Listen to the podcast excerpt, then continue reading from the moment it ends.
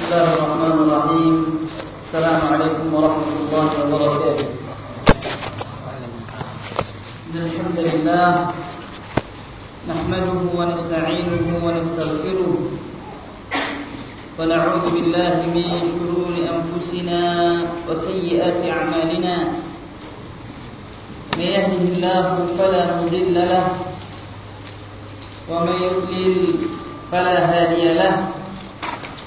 أشهد أن لا إله إلا الله وحده لا شريك له وأشهد أن محمدا عبده ورسوله لا نبي بعده. يا أيها الذين آمنوا اتقوا الله حق تقاته ولا تموتن إلا وأنتم مسلمون. يا أيها الناس اتقوا ربكم الذي خلقكم من نفس واحدة وخلق منها زوجها وبث منهما رجالا كثيرا ونساء.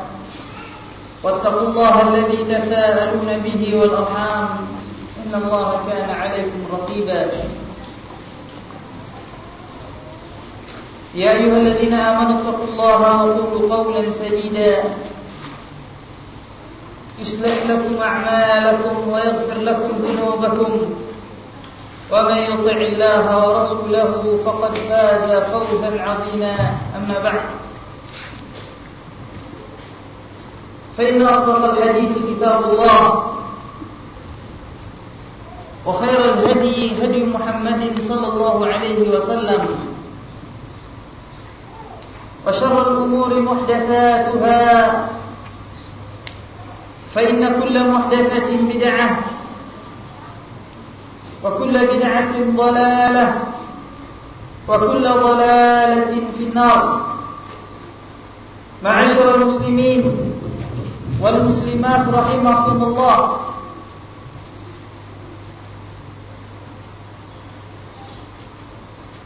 Apabila kita melihat dan memperhatikan ayat-ayat suci Al-Quran Apabila kita mentelah kembali firman-firman Allah Subhanahu wa taala di dalam Al-Qur'an. Maka kita akan menemukan bagaimana Allah Subhanahu wa taala memberikan perumpamaan-perumpamaan buat manusia.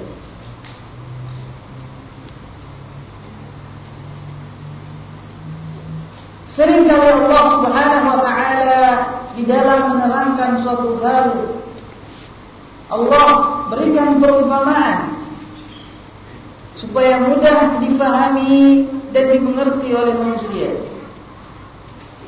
Dan kadang-kala juga Allah Subhanahu wa taala menceritakan kisah-kisah umat yang telah terdahulu. Dan pada kedua-duanya terdapat pelajaran bagi orang-orang yang beriman.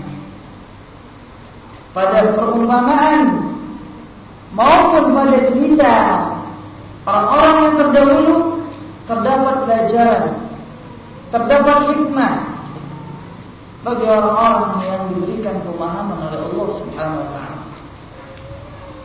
Adapun orang-orang yang tidak diberikan pemahaman oleh Allah Subhanahu wa taala maka dia memahaminya hanya sebatas cerita dan membacanya hanya sebatas bacaan.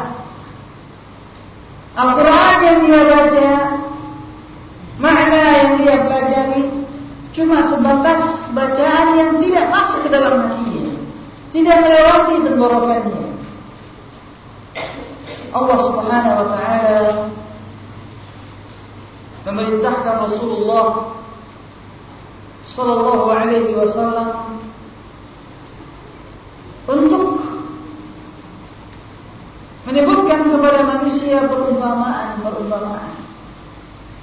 Di antaranya ayat yang telah pernah kita mengkajinya pada pertemuan sebelumnya di dalam surat Al-Kahfi ayat yang ke-45. Bagaimana Allah Subhanahu wa taala memberikan perumpamaan kehidupan dunia seperti air yang turun dari langit.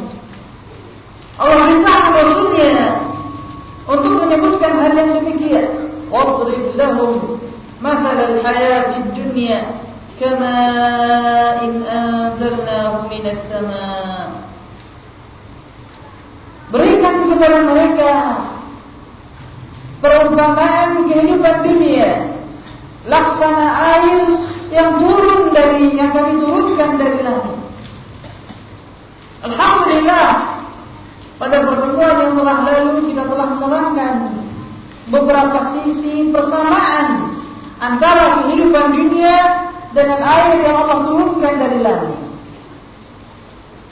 Dan maha benar Allah dan benarlah apa yang telah difirmankan oleh Allah tentang persamaan dan kemiripan kedua hal tersebut.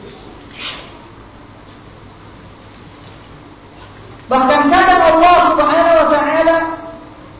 tidak dengan malu dan tidak dengan sungkan-sungkannya memberikan perumpamaan dengan perumpamaan yang jelek kepada orang-orang yang mendustakan ayat-ayat Allah Subhanahu wa taala. Sebagai contoh, Allah perumpamakan manusia dengan seekor anjing. Kata Allah dalam surat Al-A'raf ayat yang ke-176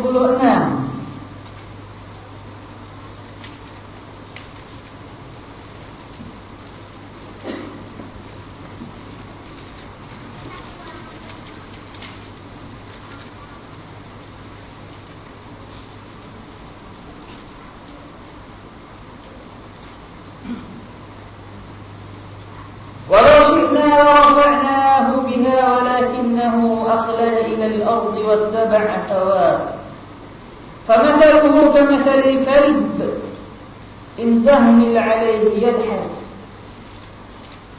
إن تحمل عليه يلهث أو تتركه يلهث ذلك مثل القوم الذين كذبوا بآياتنا. Dan sekiranya jika kami menginginkan untuk meninggikan derajatnya dengan ayat-ayat itu akan tetapi dia cenderung kepada dunia dan mengikuti hawa nafsunya. Kemudian kata Allah, "Famataluhu" dan perumpamaannya kama kalib in tahmil alaihi yalhath seperti seekor anjing yang jika kamu menghalaunya dia menjulurkan lidahnya. Wa in tatruku yalhath jika kamu membiarkannya maka dia tetap menjulurkan lidahnya. Demikianlah perumpamaan orang-orang yang mendustakan ayat-ayat kami. Perumpamaan jelek sekali.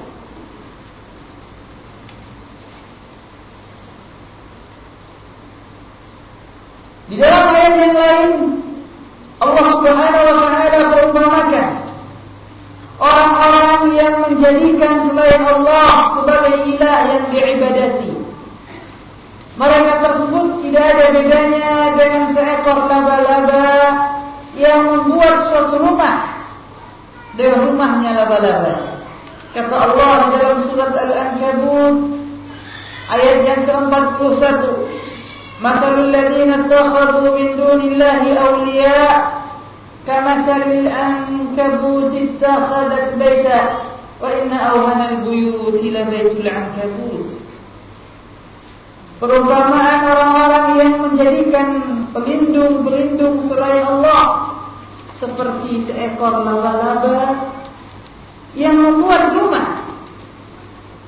Apa fungsi rumah laba-laba? Apa kekuatan rumah, rumah laba-laba? Apa kekokohan rumah laba-laba? Tidak ada kekokohannya sama sekali. Dan Allah mengatakan wa inna awhanal buyut labaitul ankabut. Sungguhnya rumah yang paling lemah adalah rumahnya laba-laba. Begitulah mereka yang mengambil sekutu, menjadikan ilah selain Allah. Mereka adalah menyembah sesuatu yang lemah. Seperti seekor laba-laba membangun suatu rumah. Dan banyak lagi ma'asyiral muslimin apabila kita melihat ayat-ayat Al-Qur'an kadang Allah memberikan perumpamaan seekor nyamuk. Sebagaimana di dalam surat Al-Baqarah ayat yang ke-26. Kadang Allah memberikan perumpamaan seperti pohon yang kokoh. Sebagaimana di dalam surat Ibrahim ayat yang ke-24. Kadang Allah memberikan perumpamaan seperti dua orang laki-laki yang satunya memiliki kebun dan satunya tidak sebagaimana di dalam surat Al-Kahfi ayat yang ke-32.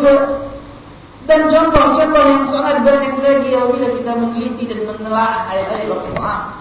Dan Allah Subhanahu wa taala berfirman untuk apa Allah memberikan perumpamaan tersebut?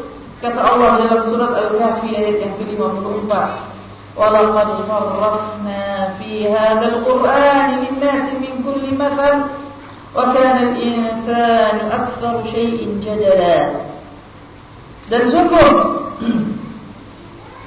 kami telah menjelaskan berulang-ulang kepada manusia di dalam Al-Quran ini dengan berbagai macam perumpamaan diulang-ulang oleh Allah perumpamaan perumpamaan akan tetapi wakana al-insan aktsar syai'in aktsar syai'in jadala akan tetapi manusia memang paling banyak membantah. Inilah sifat manusia. Paling banyak paling suka membantah. Ini perumpamaan. Ada pun kisah. Ada pun kisah yang Allah ceritakan di dalam Al-Quran Sungguh tidak ada pada setiap kisah tersebut Makna yang hampa. Semuanya terdapat pelajaran-pelajaran penting. Kalau seandainya kita duduk bersimpuh Merenungi setiap kisah yang Allah ceritakan. Berusaha untuk memahaminya Mengkaji tafsirnya Maka tidak ada yang kita temukan Kecuali suatu hal yang luar biasa. Makin kita mengkajinya, makin kita menemukan keluasan hikmah yang ada padanya. Makanya Allah Subhanahu wa taala memerintahkan nabinya memerintahkan Rasulullah sallallahu alaihi wasallam untuk menyampaikan kisah-kisah tersebut. Untuk menyampaikan kisah-kisah tersebut supaya manusia berpikir. Kata Allah dalam surah Al-A'raf ayat 176 Faqsusil qasas la'allahum yatafakkarun Ceritakan kepada mereka ya Muhammad Sallallahu alaihi wasallam Mengenai kisah-kisah tersebut Supaya mereka benar-benar menjadi orang yang berfikir Kita diperintahkan Rasulullah diperintahkan dan kita mengikuti Rasul Salawatullahi wassalamu alaihi Makanya ma'asyarul muslimin Allah berfirman di akhir ayat dalam surat Yusuf. Di akhir ayat dari surat Yusuf. Ayat yang ke-111. Kata Allah Subhanahu wa taala, لقد كان في قصصهم. لقد كان في قصصهم عبرة لأولي الألباب. ما كان حديثا يفترى ولكن تصديق الذي بين يديه وتفصيل كل شيء وهدى ورحمة لقوم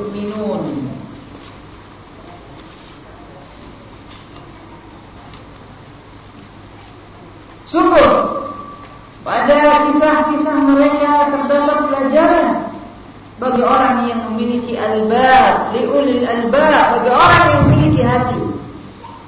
Maka hadis dan yuftara. Tidaklah kisah-kisah tersebut hanya cerita yang dibuat-buat. Walakin tasdiq alladhi baina yadayhi. Akan tetapi pembenaran terhadap kitab-kitab yang ada sebelumnya. Wa tafsil kulli dan penjelasan terhadap segala sesuatu. Wa hudan wa rahmatan liqaumin yu'minun dan merupakan petunjuk dan rahmat bagi kaum yang beriman. Ma'asyiral muslimin, apa kata Allah pada kisah-kisah yang Allah ceritakan atau yang disampaikan oleh Rasulullah sallallahu alaihi wasallam terdapat pelajaran bagi siapa? Bagi siapa ya Tuhan? Bagi orang yang memiliki hati. Dan pada hari ini insyaallah taala kita akan menceritakan salah satu kisah daripada kisah-kisah Al-Qur'an dan yang akan mengambil pelajaran daripadanya adalah orang-orang yang memiliki hati.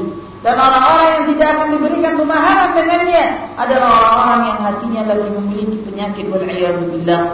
Ma'asyiral muslimin wal muslimat rahimakumullah. Simaklah kisah yang akan kita pelajari pada hari ini. Dan cerminlah kepada diri kita. Adakah pelajaran yang akan kita timba? Atau hanya kebuntuan hati yang akan kita temukan? Waliyahzubillah. Kita mohon perlindungan kepada Allah dari hal yang kedua. Simaklah kisah yang akan kita pelajari pada hari ini. Dan lihatlah bagaimana para salafus saleh mengamalkannya dan sejauh mana kita daripada mereka. Semoga apa yang akan kita pelajari bermanfaat dan mendapat ganjaran dari sisi Allah Subhanahu wa taala. Ma'asyiral muslimin dan muslimat rahimakumullah. Pada hari ini kita melanjutkan kisah perjalanan Nabi Musa alaihi salatu wassalam pergi menuntut ilmu dimulai dari ayat yang ke-54 dari surat Al-Kahfi Maaf Ayat yang ke-60 dari surat Al-Kahfi. Sebagian darinya telah kita terangkan pada pertemuan sebelumnya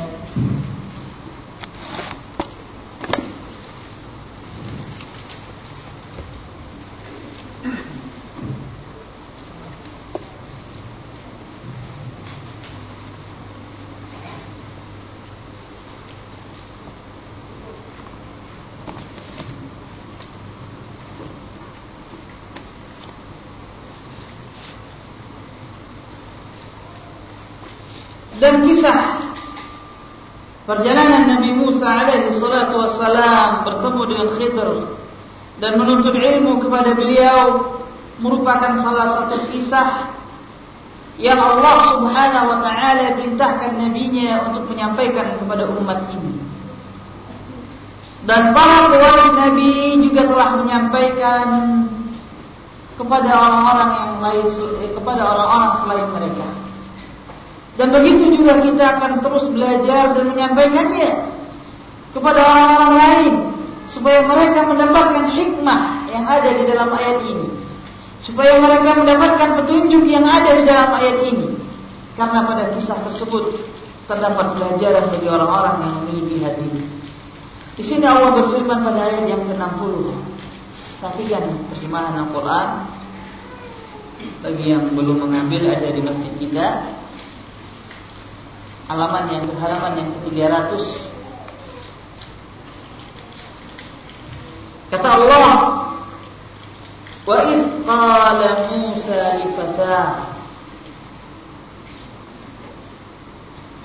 wa id qala Musa li fatah لا أبرح لا أبرح حتى أبلغ مجمع البحرين أو أمضي حقبا dan ingatlah wa Kata-kata dan ingatlah.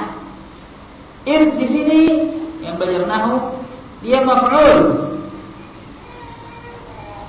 Fi mahalli nas maf'ul.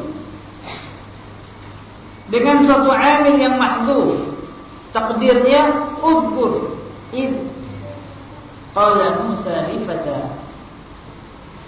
dan ingatlah ceritakanlah ya Muhammad Tatkala Musa berkata kepada pembantunya,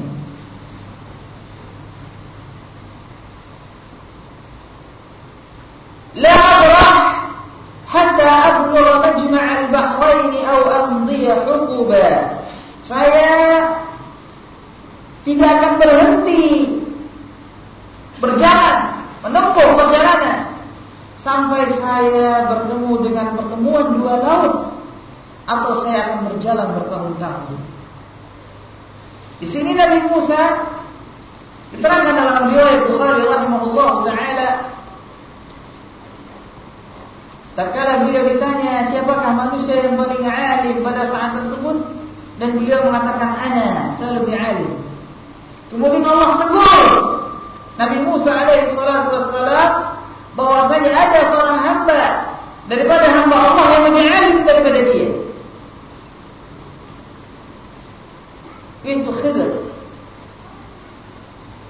Dan Nabi Musa berkata kepada Allah, Ya Allah, di mana dia berada? Saya akan menuntut ilmu kepadanya. Dan Nabi Musa pun bertekad untuk menuntut ilmu. Dia katakan kepada pembantunya, saya akan senantiasa berjalan sampai ketemu. Beliau berkata kepada pembantunya dan pembantunya juga seorang yang mulia. Diterangkan oleh para mufassirin dia bernama Yusha bin Nun. Seorang yang pernah berdoa kepada Allah menahan matahari, Allah tahan matahari sehingga matahari tidak jadi tenggelam. Yusha bin Nun seorang soleh yang memiliki doa mustajab. Nah ini membantu Nabi Musa, apalagi Nabi Musa. Nabi Musa alaihissalam berkata kepada pembantunya, saya akan terus berjalan sampai saya bertemu dengan pertemuan dua laut atau saya akan berjalan hukuba. Hukuba bertahun-tahun. Mujahid rahimahullah taala mengartikan hukuba yaitu selama 70 tahun. Lihat bagaimana tekad seorang penuntut ilmu dia bertekad akan berjalan dan menuntut ilmu terus dan inilah nasib para penuntut ilmu makanya di dalam ayat-ayat yang akan kita kaji di ma'asyiral muslimin mayoritas pelajaran atau faedah ilmiah yang akan kita ambil berkaitan dengan para penuntut ilmu dan orang yang menyampaikan ilmu ada di dalam menuntut ilmu, bagaimana cara menuntut ilmu, dan bagaimana cara menyampaikan ilmu. Karena ada dalam menuntut ilmu, dia adalah suatu hal yang penting. Bahkan Allah menyebutkan fadilah-fadilah menuntut ilmu. Ada-ada di dalam menuntut ilmu dalam beberapa ayat di dalam Al-Quran. Di antaranya ayat-ayat yang kita kaji pada hari ini. Karena ilmu memiliki hak yang wajib ditunaikan oleh penuntutnya. Karena ilmu memiliki hak yang wajib ditunaikan oleh penuntutnya. Karena ilmu memiliki hak yang wajib ditunaikan oleh penuntutnya. Makanya seorang penuntut ilmu harus memahami apa hak ilmu sebelum dia berangkat menuntut ilmu. Di antaranya diterangkan dalam ayat ini. Pertama, seorang penuntut ilmu dalam ayat ini dia harus memiliki azam yang kuat, cita-cita yang kuat, siap menempuh perjalanan dan setiap perjalanan mesti ada rintangan. Dan setiap perjalanan adalah potongan daripada adab kata Rasulullah sallallahu alaihi wasallam. Kata Rasul, "As-safaru qit'atun min al-adab." Dan setiap yang berjalan dia harus siap dengan perpisahan. Siap berpisah. Seorang menuntut ilmu apabila dia telah berazam untuk menuntut ilmu, maka dia harus siap berpisah berpisah dengan orang tuanya. Orang tua harus siap merelakan anaknya pergi menuntut ilmu. Dan ini yang telah direlakan. Oleh orang tua orang tua orang imam oleh orang tua Imam Syafi'i rahimahullah. Beliau pergi menuntut ilmu ke Mekah ditinggalkan orang tuanya. Beliau pergi menuntut ilmu ke Madinah dia tinggalkan orang tuanya di Mekah. Imam Ahmad rahimahullah para imam keseluruhannya mereka pergi menuntut ilmu dan harus siap berpisah. Dan begitu juga seorang anak harus siap berpisah dengan keluarganya dengan saudaranya. Dan inilah nasib para penuntut ilmu. Dan dia adalah kemuliaan yang Allah akan lihatkan kepadanya di akhirat nanti yang kelak. Dan juga di dunia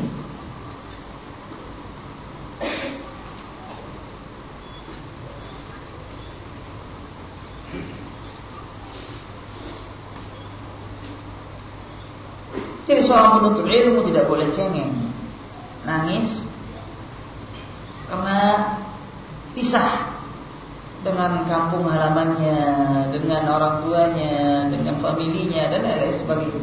Iya, Nabi Musa alaihi salatu wasallam pergi menuntut ilmu. Ini pelajaran yang pertama. Pelajaran yang kedua yang diambil di dalam ayat ini. Di sini Nabi Musa alaihi salatu wasallam selama ini sebelum dia berangkat menuntut ilmu kepada Khidr, apakah beliau berdakwah? Jawab, ya, beliau berdakwah.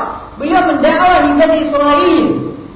Tatkala beliau paham dirinya kekurangan ilmu, maka beliau menghentikan dakwah dan beliau pergi menuntut ilmu terlebih dahulu.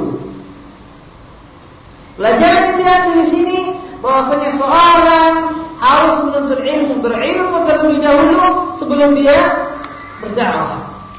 Dan seorang membolehkan menghentikan meninggalkan dakwahnya demi dia menuntut ilmu apabila dia melihat ilmunya kurang. Dan kesalahan besar seseorang yang belum berilmu sudah dilepas untuk berdakwah. Dibagi jadwal berdakwahnya ke masjid ini 40 hari, ke masjid ini sekian hari tanpa ada ilmu. Nabi Musa alaihi salatu wassalam beliau berdakwah berilmu menutupkan ilmu bahkan beliau sampai meninggalkan dakwah demi ilmu karena beliau melihat ada kekurangan pada dirinya.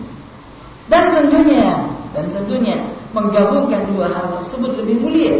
Dia menuntut ilmu dan dia juga berdakwah dan ini lebih mulia.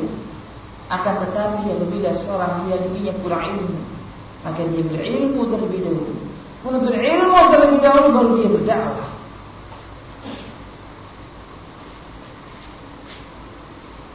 Kita lanjutkan ayat yang ke-61.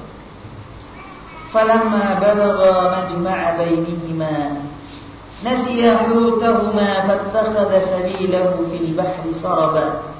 Maka tatkala mereka sampai di pertemuan dua laut mereka lupa ikannya. Lalu ikan tersebut melompat mengambil jalannya ke laut. Ikan tersebut terjun ke laut dan hidup kembali dan hidup dengan ikan-ikan lainnya. Dan itu merupakan tanda yang pernah Allah sampaikan kepada Musa apabila terjadi kejadian luar biasa tersebut maka di sanalah dia akan bertemu dengan Khidir. Kemudian ma'asyiral muslimin rahimakumullah falamma jawaza qala li fatahu atina ghadaana laqad laqina min safarina hadha nasaba tatkala mereka telah melewati tempat tersebut melewati pertemuan dua laut tersebut Nabi Musa berkata kepada pembantunya Yusha bin Nun atina ghadaana ayo hidangkan makanan kita hidangkan Laqad laqina min safarina hadha nasaba. Sungguh sungguh kita telah menemukan keletihan di dalam perjalanan kita ini. Kita telah merasa letih di dalam perjalanan kita ini. Pelajaran bahwasanya Nabi Musa alaihi salatu wassalam ulul azmi min ar-rusul. Termasuk kalangan atas dari para para rasul, Allah uji dia dengan perjalanan yang melelahkan. Apalagi kita seorang penuntut ilmu sudah sepantasnya melakukan hal yang demikian. Lelah dalam menuntut ilmu, berkorban di dalam menuntut ilmu, berkorban di dalam menuntut ilmu. Memahami kemuliaan ilmu tersebut jauh lebih indah, jauh lebih bernilai daripada capeknya menuntut ilmu, daripada penderitaan daripada menuntut ilmu.